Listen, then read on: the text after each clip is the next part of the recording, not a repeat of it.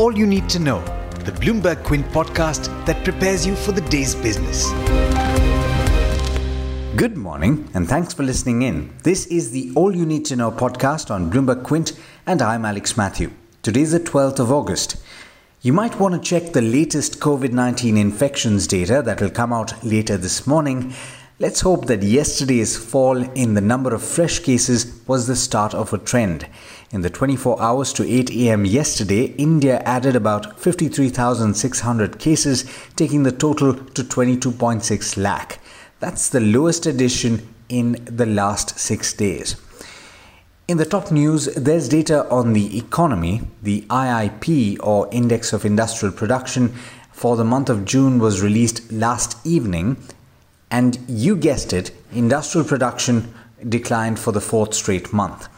The positive, if you can call it that, is that the decline was not as sharp as had been anticipated.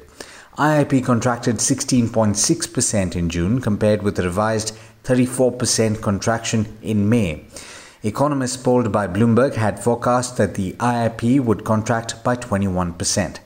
Among the key activity that's tracked as part of the index, manufacturing output contracted by 17.1% in June, while mining output and electricity generation contracted by about 20% and 10% respectively. Overnight, the big update is the move in gold prices. As you've probably been aware, gold prices have been on quite the run, having rocketed past $2,000 a troy ounce. Well, overnight, prices fell by the most in seven years, falling by nearly 5% to around $1,930 an ounce on the back of a climb in Treasury yields. Analysts believe that the move up in the real interest rates in the US pushed gold lower. But there's also possibly another factor at play. There's some optimism after Russian President Vladimir Putin announced during the day yesterday that Russia had cleared the first COVID 19 vaccine in the world for use. In fact, that's had a bearing on oil prices as well. They headed higher overnight but they were not able to sustain above a key technical level. As of this morning, WTI crude was trading at $41.7 to the barrel and Brent was at $44.6. In international news, in the presidential race in the US, Bloomberg has reported that Joe Biden has chosen Senator Kamala Harris as his running mate betting that her ties to the African American community and self branding as a progressive prosecutor will help propel him to the White House.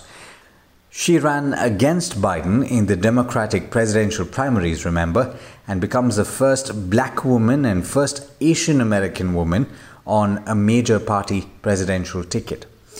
In international markets, US stocks finally took a breather the Dow declined 0.4% and the S&P 500 dropped 0.8%.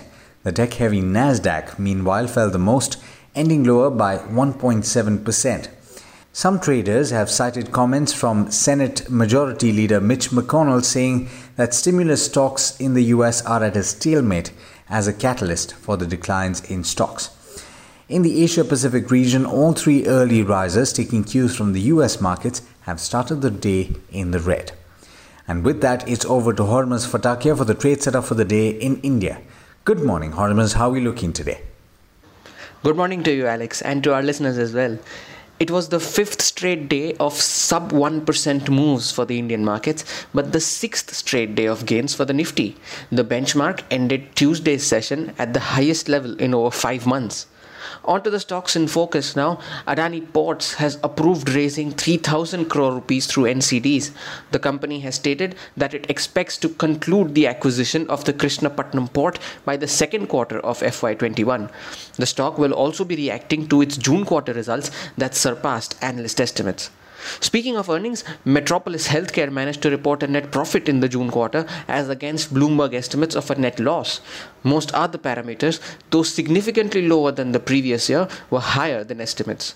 Ahead of its numbers, the stock ended over 6% lower on Tuesday, the most in 5 months.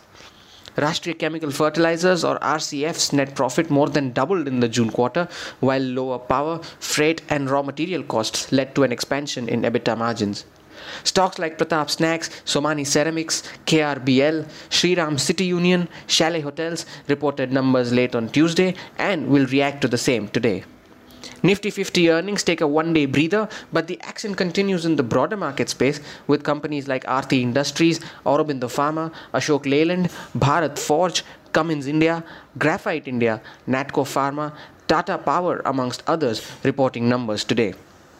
Away from earnings, the shareholders of Eicher Motors have approved to split one equity share of 10 rupees into 10 equity shares of 1 rupee each. The Royal Enfield makers said that the expected time for the share split will be in 2 to 3 months. Inox Leisure will be on the radar today as the Abu Dhabi Investment Authority has purchased over 1% stake in the company. Other buyers include the Scale Master Fund and HDFC Mutual Fund. The Supreme Court has passed an order for Orissa Mineral Development or OMDC to resume mining operations subject to necessary clearances. It has also allowed the sale of undisposed stock following due process. A few smaller names that may see reaction to news flow. MPS has approved a share buyback at 600 rupees a share, which is a 51% premium to Tuesday's closing price, while JMC Projects has received EPC orders worth over 1300 crore rupees. The Nifty has gained in all but one session in the month of August. However, the same can't be said for local investors. The DII selling spree spilled over to a seventh day on Tuesday, with the 1400 crore sell number being the highest in the last seven days. You can get more details on all these stocks in our All You Need to Know copy on BloombergQuint.com. And with that, I wish you a safe day ahead, and it's back to you, Alex. Thanks, Hormuz. And as always, thank you all for listening in. That's all we have for you in this podcast, but as always, there's a lot more on the website, bloombergquint.com, so don't forget to check it out. This is Alex Matthews signing off. Have a great day. I hope you enjoyed listening to All You Need to Know. Did you know that you can listen to the show on the IVM Podcast app? On the IVM Podcast app, along with this, we have a number of other shows which you think you'll enjoy. Listen to Cyrus Says with Cyrus Broacha as the host. Listen to Paisa Vaisa with Anupam Gupta. The Seen and the Unseen with Amit Varma or Shunya One hosted by Shiladitya Mukhopadhyay and myself. Check out the IVM Podcast app to get more talk content that you will enjoy.